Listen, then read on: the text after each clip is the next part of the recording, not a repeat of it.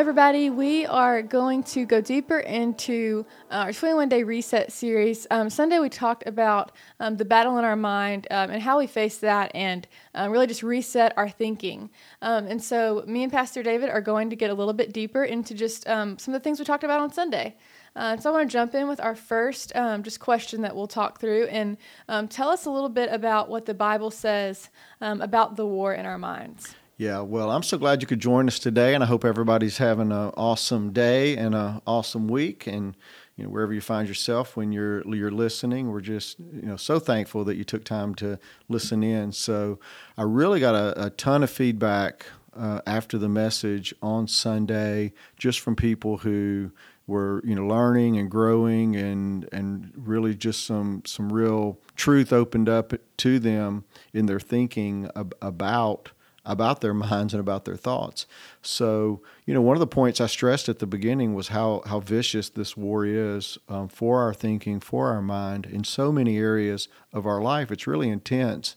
And it's because the enemy knows that that is really the, the place where the battle happens. And when our thinking is straight, when our, when our minds are right, it's really our, our, our greatest advantage. It's the greatest strength we have is is having a thought life that is that is on track. So you know there are different scriptures that talk about about the mind and a lot that kind of talk around the idea. Uh, the two key verses that I brought out Sunday, one was a passage from Romans and the other was a passage from Second Corinthians.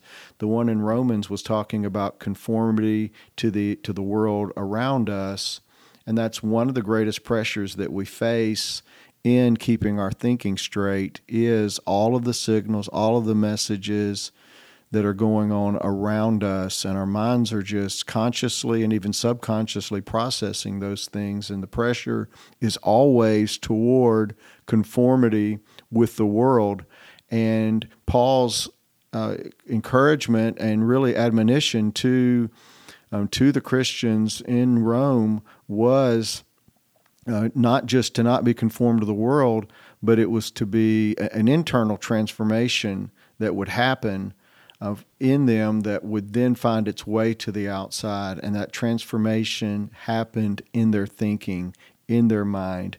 Um, Paul went on to say in Second Corinthians, he talked to us about that we're in this world and that there's a battle going on. And again, without in the first part of the passage specifically saying the battle was in the mind, the way he explains what the warfare is and what the weaponry is that we use in the war, he makes it clear that the battle is in the mind. And he talks about demolishing strongholds, destroying um, arguments, and, and the way that our mind can work against us, that we become very vigilant in how we engage that that warfare. So again, just um, it's enough to say at this point that Scripture is very clear that this is a, a, real thing, and you don't have to be ashamed because you face this battle. You don't have to be embarrassed. The very best thing you can do is be honest about where your battle is and recognize that every other Christian is facing in some in, in some way or another is facing the same kind of a battle. Yeah, and so uh, something that you talked about on Sunday was um, the idea of a stronghold.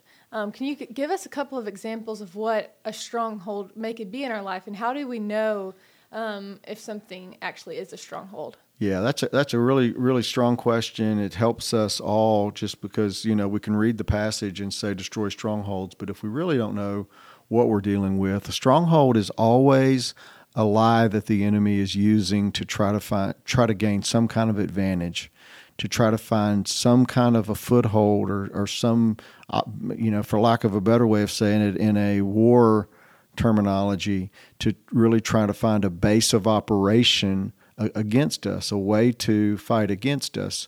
Um, my working definition over a, a, long period of time, I call it a working definition because I've changed it some through the years, uh, su- subtly changed it. But the, the definition I gave our, our church family on Sunday was this that a stronghold is a way of thinking infused with hopelessness that causes us to accept as true something that we know is contrary to the Word of God. You know, um, how we identify where strongholds in our life might be is to look at um, our our outlook on life, or maybe even to have another person talk to us about, hey, how do you how do you see my approach to things? How do you see my um, to use that phrase, my my outlook on life? They might tell you some things that would help you. They might say something like, "Well, you just seem like you're worried a lot."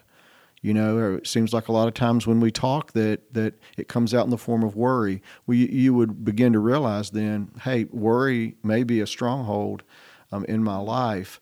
Um, fear, um, things like doubt. A lot of times people just internalize doubts, but if you find yourself dealing a lot with with doubts, with questions, about God and His faithfulness and His reality and those kinds of things. Again, don't be ashamed of that. The devil would love for you to face doubt and then for you just to kind of hide it in a corner of your mind and always act like you don't have doubts. That's not the way you handle a stronghold. In order for you to be able to res- resist it, you've got to be able to name it. If you're if you if you can't if you can't speak and say, "Hey, I've I've struggled with doubts," you're not really ready to to deal with that with that stronghold. So, um, doubt, negativity. Um, can be an outlook on life that is is at, has at its core a stronghold.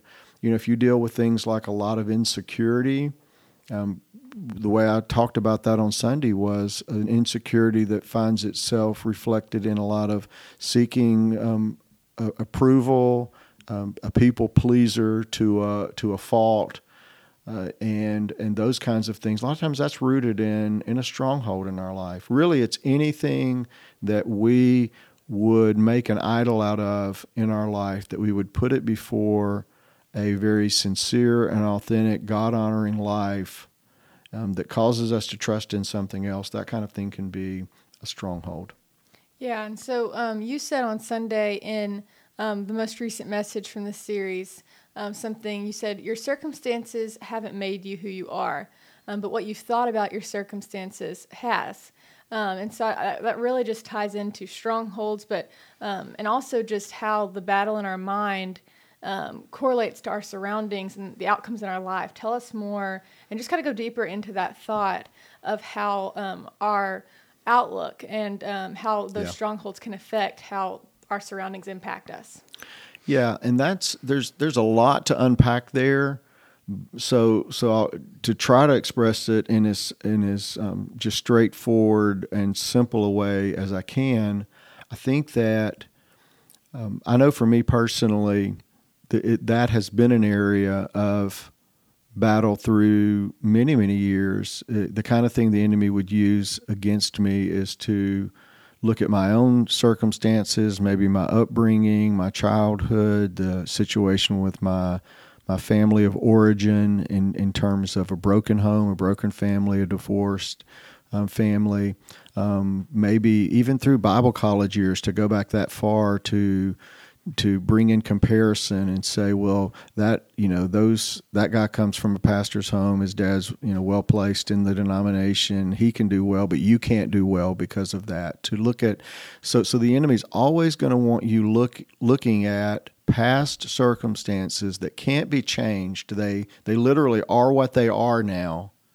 And he's wanting to define you by those fixed milestones in your life and cause you to think my future is determined or imprisoned or held by those things that are circumstantially part of my past.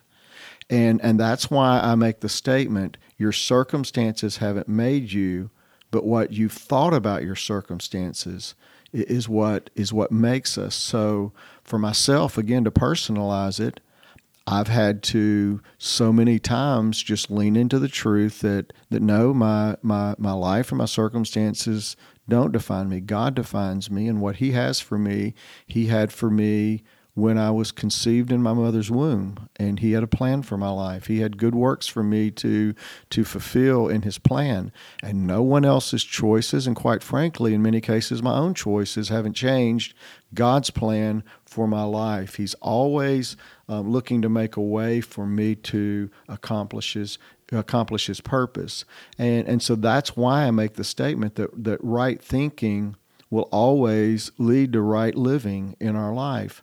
The more we can correct the way we think, the more we can align the way we think around truth, around God's word, around around living in peace in our relationship with him, experiencing the Father's love, the more that that that, that just cultivates, nurtures an atmosphere where um, where right living happens.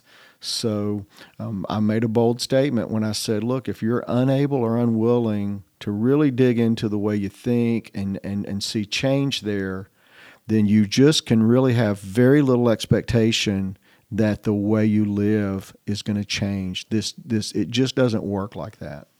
Gotcha. So, um, what, what's one thing that maybe as a next step, um, you know, because it can um, it could be really you know thought provoking to to think on these things, but it can kind of feel like you're just opening up a huge can of worms that you don't really know where to start mm-hmm. um, with with fixing things and with making an effort to reset thought patterns um, and the way that you've viewed the um, what's happened to you in your life. And so, um, what's one thing that um, anyone, um, no matter where they're at, on the line of progress could do to maybe recognize those things or to reset a thought pattern in their life? Okay.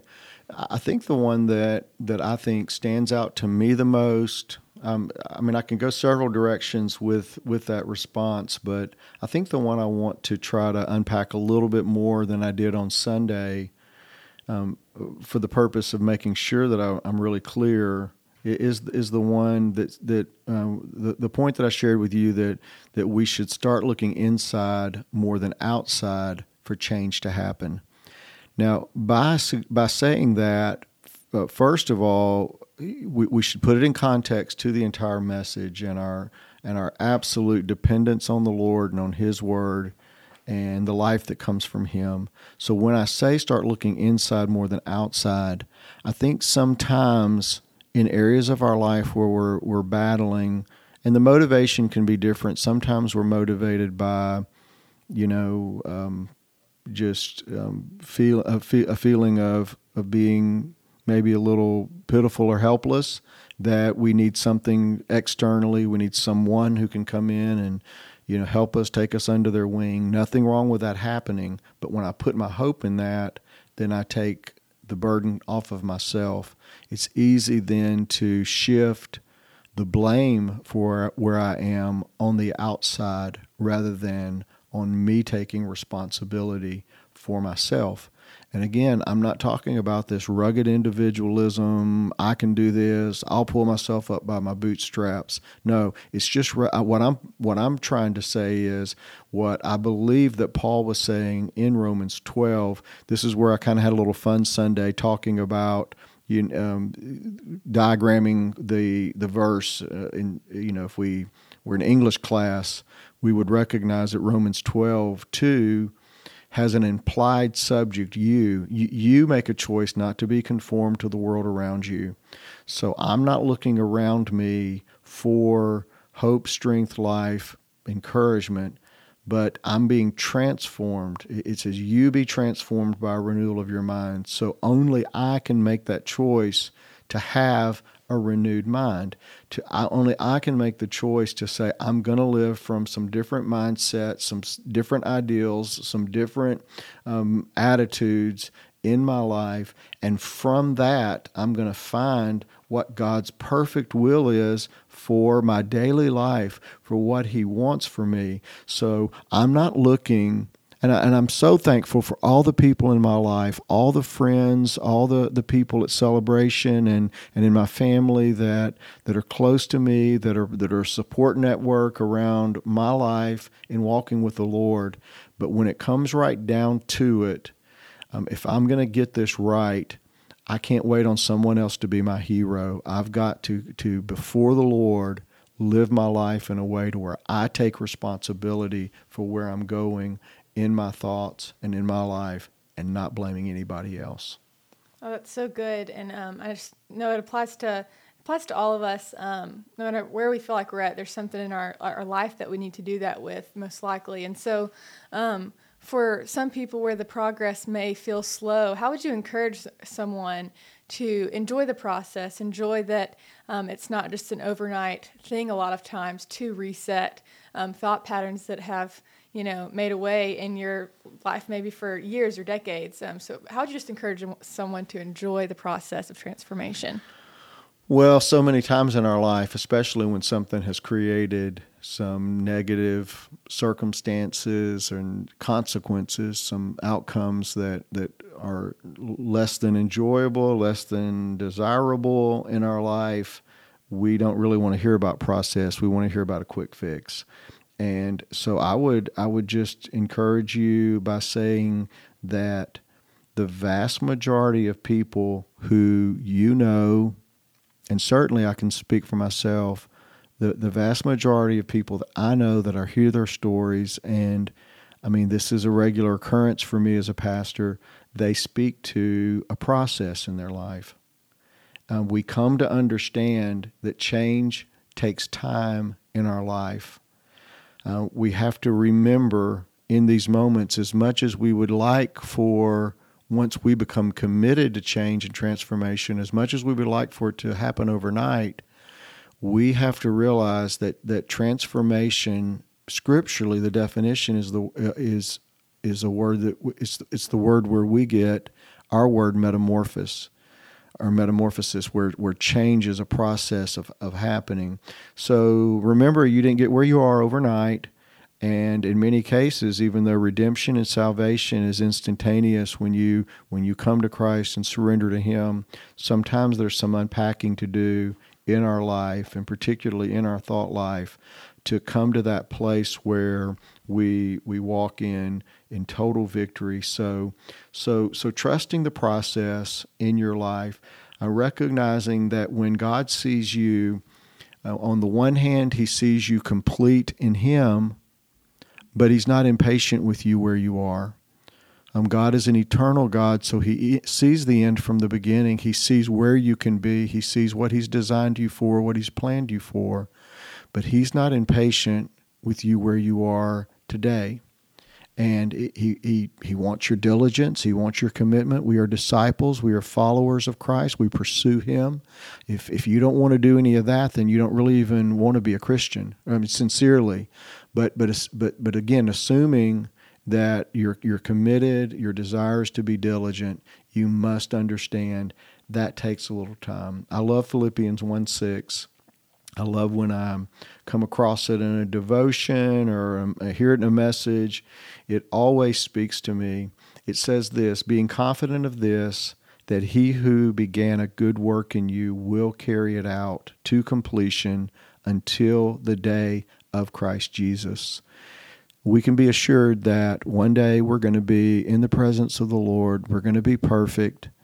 Um, we're we're everything that that lacked um, clarity here, that didn't make sense on this side of heaven and this side of eternity, um, will in an instant be made perfect. And we can trust that if we'll walk this road with Jesus and serve Him, that over time that our, our walk with Him becomes more real, more alive. Our desire for Him to work in us um, grows deeper inside of us, and we can trust that He's faithful till the very end in our life. Um, don't get impatient with something that God is not impatient with. And He loves you, He sees you, He knows you, He cares about you. Let me take a minute and just pray with you right now. And I want to pray from our theme verse uh, for this series. So I'm going to pray from Isaiah 40. 31. Jesus, I thank you today that you have made a promise to us that when we put our trust in you, when we wait expectantly for you, God, when we when we truly don't look at circumstances around us, we don't look for answers around us, but we say, God, if I'm going to be helped, you're going to help me if I'm going to change, um, it's going to be you that works that change in me. So, God, I'm going to trust in you. I'm going to look to you. you we, you've made us a promise that we'll find strength in you, that our strength will be renewed. God, I pray for people today that are answering the call, God, to this message, but Lord, they're struggling. I ask, Lord, that you would help them to know that they will rise on the wings like eagles they they will rise, Lord, that they will they're going to move forward. Um, God, you're going to elevate uh, them as they trust in you. God, I thank you that they can run, Lord, the the race that is in front of them and not get weary.